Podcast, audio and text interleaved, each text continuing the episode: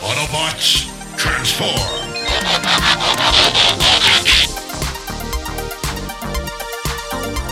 Well, hey, welcome back to the Transformers Nitpickers podcast show. I'm Paul. I'm John. And today it is episode 33 of Transformers Armada. It is Sacrifice. This episode was written by Akira Okeya, and the last time on Transformers Armada, Hotshot faced fears from his past and conquered them in order to save Sideswipe. And in this episode, some very cool opening shots. hmm We're on the moon, and Thrust has come up with his best plan yet, and it keeps switching for back and forth between like just Megatron highlighted sitting on his throne with like his red kind of thing behind him, and then it, it shows Thrust and it looks like he's highlighted too, but like in behind him. Yeah, yeah, it's very artistic. It's very cool. Uh, but what they talk about is that they effectively have no other choice now. They must attack the Autobots directly. And Megatron says to Thrust, like, hey, this is your last chance, dude. Yep, don't screw this one up, or you won't get another one. And we all know that's not true. And opening bumper.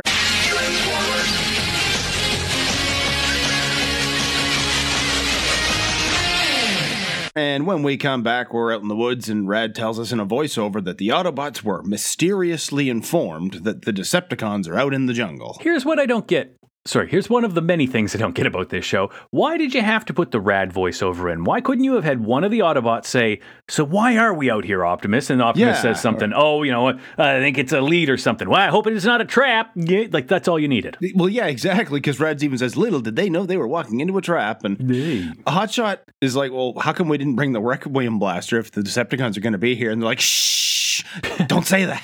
because then it's time for another voiceover, basically just about telling us what the Requiem Blaster is, that it got used, that the minicons are pacifist. Old news at this point. But it does have a quick shot of Smokescreen in that very Armada thing of trying to talk to the minicons and saying, "Yeah, I know that's what you said is we're going to save you." Oh, I don't know what you're saying. Like that happens so much where somebody understands a line they say and then the next line they say it's like, "I can't make heads or tail of them." hmm He uses the, the tried and true method of working around language barriers by talking louder and more slowly to assure them they're safe here with me. then we go to, um, I guess we kind of cut between Alexis and Jetfire, who at the same time realize that the Decepticons are not going to attack due to their fear of the possibility of the use of the Requiem Blaster. But then Laserbeak, he's here too. He sees Starscream approaching, and Optimus is like, nobody shoot. Let him make the first move. Which he does because he has the stars. Actually, maybe he doesn't make the first move. He has the Star Saber either way, and he starts flying around and like calling the Autobots out from hiding, like Yeah, like, calling them cowards. get out here and then, fight. Yeah, and then he begins to burn the forest to the ground. Yep, and you know that's always you know the line in the sand for these guys. But uh, Optimus orders the Autobots to move out, and now on a cliff overlooking this valley that they're in, Megatron and uh, Thruster up there, and he wants to know why this plan isn't going according to plan. But I guess this is part of the plan, making things hot for them down there. Which is what Thrust says, but knowing his character, it wouldn't surprise me if he's like, uh, uh, yeah, this is what I planned. yeah, Optimus decides that he and Jetfire should uh, join into Jet Optimus thing, and then Megatron orders not Tidal Wave, it is Shockwave. This is the second or third time that they call him Shockwave. That's Shockwave, and he orders him to intercept. and he has like Doctor Claw's voice. He's like, "Yes, Yeah. Megatron." Which is appropriate. kind of reminded me of like Lurch from the Addams Family too. Like, yes, Mister Addams. I can hear. Yeah, I see that now. I see that now. Um, anyway, what? Uh, so, oh yeah, um, Shockwave is approaching, but then Megatron or Thrust, I forget, realizes Optimus doesn't have this the Requiem blaster on him. It must be with the other Autobots in the ground. So Shockwave is sent down to attack them. Yep, and he just lands in a lake, and then Minicons standing on his deck start blasting, and I guess Demolisher can see the Autobots now because he tells Megatron neither Blur nor Hotshot have the blaster either. Yeah, and then the Decepticons talk a lot. This episode had a lot of. Again, this is a thing Armada does specifically of them saying one thing and then three lines later contradicting it. Yep. And that makes me zone out faster than anything. What brought me back was a cutaway to Rad with him saying, Can somebody just tell me what's going on? and I was like, Oh my God, I relate with Rad. Well, because as soon as uh, Starscream gets the sword out to attack uh, Ultra Mega Super thing, all of a sudden now there's a thunderstorm, and the kids watching this, I guess, through Laserbeak can't see through the rain. So that's why Rad's like, "What the hell is going on?" I didn't get it either way, but uh, we though thrust. Then he flies in close enough to observe the fight between Optimus and Starscream, and this never pays off in any way. But then back to the base, I, I don't know what happened, but I know how it ends. It's with Sideways. But like, Yeah. what happened here where Fred was seeing himself and then it was clips of the show? Well, yeah, uh, I had it down like it's like the security cameras and all the different rooms. Like it keeps cycling between those, and Red Alert can't figure out what's going on. He says there's something wrong with the switcher, I guess. But then Sideways comes on the screen and commercial break. And when we come back, Optimus and Starscream square off, and Optimus asks Starscream, like, what's your end goal if you beat me? And Starscream says, and I wrote this down, Oh, I get it now, Optimus Prime. You're just stalling me for time. Well, to answer your question, dude. you walked right into his trap while calling it a trap. Anyway, um, yeah, Optimus tries that thing where he, he tries to convince Starscream that the minicons don't want to fight. Oh yeah, pretty much. And then Starscream's like, "Yeah, I don't care about that." And then at ten minutes and fifty seconds, did you notice this? It shows some spiral shaped thing, Yeah. green stuff coming out of it, just falling. Only time it's ever shown. And then Starscream attacks Optimus. Yeah, it looked like a seashell with like Yeah. Ninja Turtle mutagen inside it. But yeah, just out of nowhere, and poof, it's gone. Yeah, and then yeah, and then it's never there again. I wouldn't be surprised if in the original Japanese version there's a couple shots like that, and it's like some artistic significance of like the leaves fall from the tree and death comes upon it. Something every nature falls, but they just cut as much of that out so they could have more dialogue, which Yeah. happens here because Optimus Prime says, "My mission is to liberate the minicons, and they make up the Star Saber." And then Starscream says, then come and get it. to which Optimus immediately replies, "Forget the minicons." Jesus. Yeah, and then it's just more Starscream yelling and swinging the sword around. But then all of a sudden, the Star Saber stops glowing, and Optimus is like, "See, they don't want to fight." Which I don't know if that's true because it's going to turn on later, but whatever. Uh, but then all the other Autobots show up, and there's a lot of back and forth. But Starscream starts to realize he's been abandoned. Well, yeah, because he yells for help from Shockwave, I guess, and Cyclonus, who we haven't even seen yet. But instead of them, the other four Autobots show up, and he flies up away from the Autobots and yells for help again, but there's no response. But then the kids call into Optimus, like they they're all calling in and saying, "Hey, the uh, the base is under attack by the Decepticons." And the Autobots realize, "Oh crap, this was all a diversion." So they warp away as Starscream is coming down to hack at Optimus. Yeah. and he Optimus warps away. It's a great time shot, and then Starscream has his no moment where he's you know, I cursed the Megatron. Yeah, why have you abandoned me? And now at the Autobot base, the place is just trashed. And the mm-hmm. kids, I guess they were hiding in this little grate in the wall. That they tell the Autobots Megatron knew all about their manually activated automatic defenses, knew how to get past them because Sideways must have told him. Yeah, and then okay, this confused me initially because it cuts to Smokescreen, who is in the room with the Requiem Blaster minicons. It's the same room they were in at the start when he didn't know what they were talking about, and now he's telling them to be careful. It at initially it felt like a flashback, but I guess this is just in another part of the base. Yeah, he's just hiding in here with them, I guess, trying to because he's telling them, you know, keep quiet so they won't find you, and they kind of R two D two a bit of stuff. He's like, no, no, I told you be quiet, and then he says, I think I can actually understand you now. Eh, But then Megatron blasts down the wall. Yeah, he, he totally can't understand them. Anytime anybody says, I think I can understand you to a minicon, my first thought is, you're lying. Either that, or they said one thing and you're hearing something completely different. yeah. Uh, but yeah, you're right. Megatron's standing there, and th- there's a lot of bravado and talk of "Give me the minicons," and then we cut to the Autobots finding Red Alert.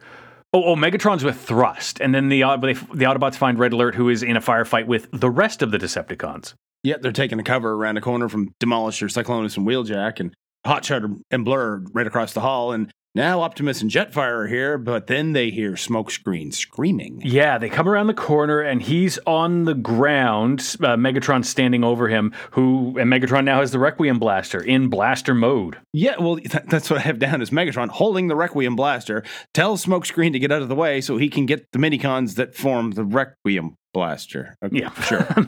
uh, that's it. You know what? This is a pretty decent episode, and there's a couple logical fallacies I'll just turn a blind eye to, or have to. But um, then Megatron aims at Optimus, and everybody stands there like a schmuck. Well, yeah, I I guess the Decepticons just stopped firing, and Megatron goes on about the irony of these cowardly wimps combining to form the most powerful weapon in the universe. But Smokescreen, he's heard enough for one day. He throws his cable and hook around the Requiem blaster and starts pulling on it. And before we get to the part where Smokescreen takes a full shot from the Requiem blaster point blank in the chest, this is the thing that gets me about. I, I don't want to just say anime because there are other cartoons that do this.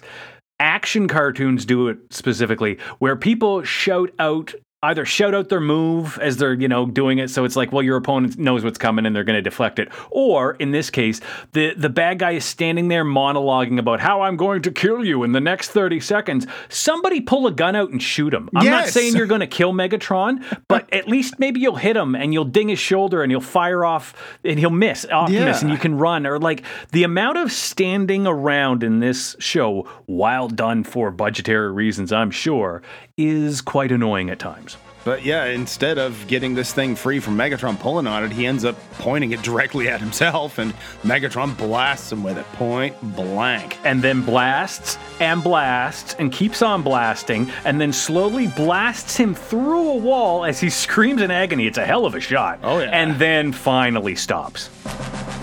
Mm-hmm. And this, again, I've said it before, this is why this should have been Ironhide.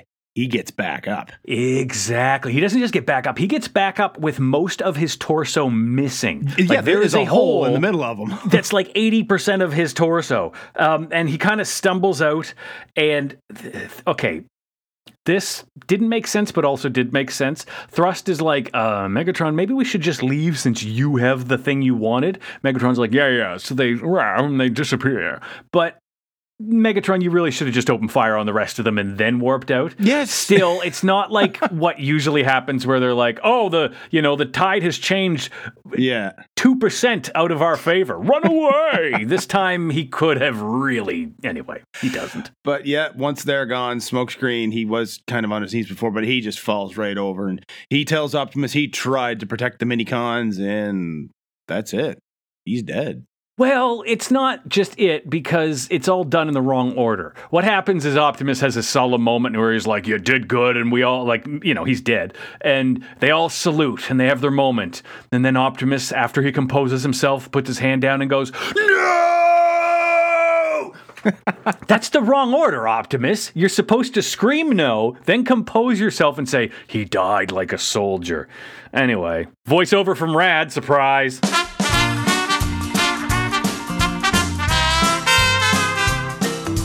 Here's the plan. We trick the Autobots into coming into the jungle and then take the Requiem blaster from them. But that plan fails when the Autobots obviously don't have it with them, so it's time for plan B.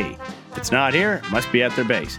Except they don't say that. In fact, the Autobots think it was Megatron's plan all along to attack their base while they were distracted at a place where they expected the Decepticons to expect them to have the thing they left behind at the base in the first place? Sure. And speaking of things made of minicons at the Autobot base, where the hell is the Skyboom shield? Kind of ironic that the guy whose job it has been for how many episodes now to lug this thing around is the one that ends up getting shot because it's the one time he doesn't have it.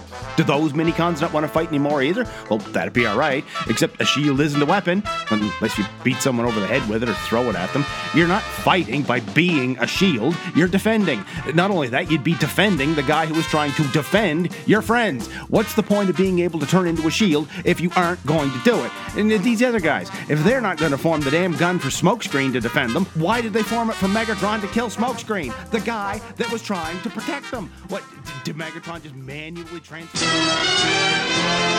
Here we are at the end of another episode of the Transformers Nitpickers Podcast Show. It was Sacrifice. Paul, what would you like to kill about this episode? Uh, the translation, I think, is where this is missing some things. 100% Because I agree. guarantee you, it, it, again, if you could speak or understand Japanese, I bet it all made sense. Like in, in Thrust's plan, he was obvious to us. He was making it up as he was going along. Maybe in that one, he actually realizes, oh, look, Megatron, they don't have the thing here. It must be there. Maybe he actually said that. Would have made a lot more sense, right? Yeah, and I also feel like I referenced where you pointed it out, but I referenced how like that the falling shell, that snail shell, felt like it was it was the last bit of some artistic moment that they forgot to cut out, but they got the rest of it. Yeah. I, I do fully agree with you that this feels like it was riddled with issues because of translation. Yeah. but. It really changed things up. Oh, yeah. Like, Smokescreen is dead.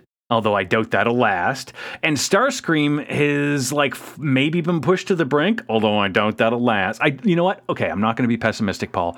I really hope this is the beginning of real progression in this overall story. Yeah, like an actual schism, I guess, on the Decepticons. Like, is Starscream now out for himself, kind of like he did in Prime, or Yeah. dare I even say it, kind of like Dinobot did in Beast Wars? Yeah. So I, I I hope it's that. I don't want to set my hopes too high because I feel this show like Smokescreen's not really dead and Starscream's going to go back to Megatron. Like I, I assume that's going to happen, but I hope it that this show has has the balls, the testicular fortitude to do something great. Uh, yeah, but overall, pretty good episode. Not bad. Not bad at all. The next episode Paul and I are going to review is Regeneration. If you want to just see the same old growth again and again, you can find us on Twitter. I'm at John Sobey. Paul is at P McPherson1. Yeah, make sure you rate and review us on your podcast app, whatever it is you listen to us with, and tell all your friends, tell everybody you know. You can tell them that they can find old episodes of the Transformers Nitpickers podcast show at transformersnitpickers.podbean.com. And until the next episode, keep on transforming. See you later.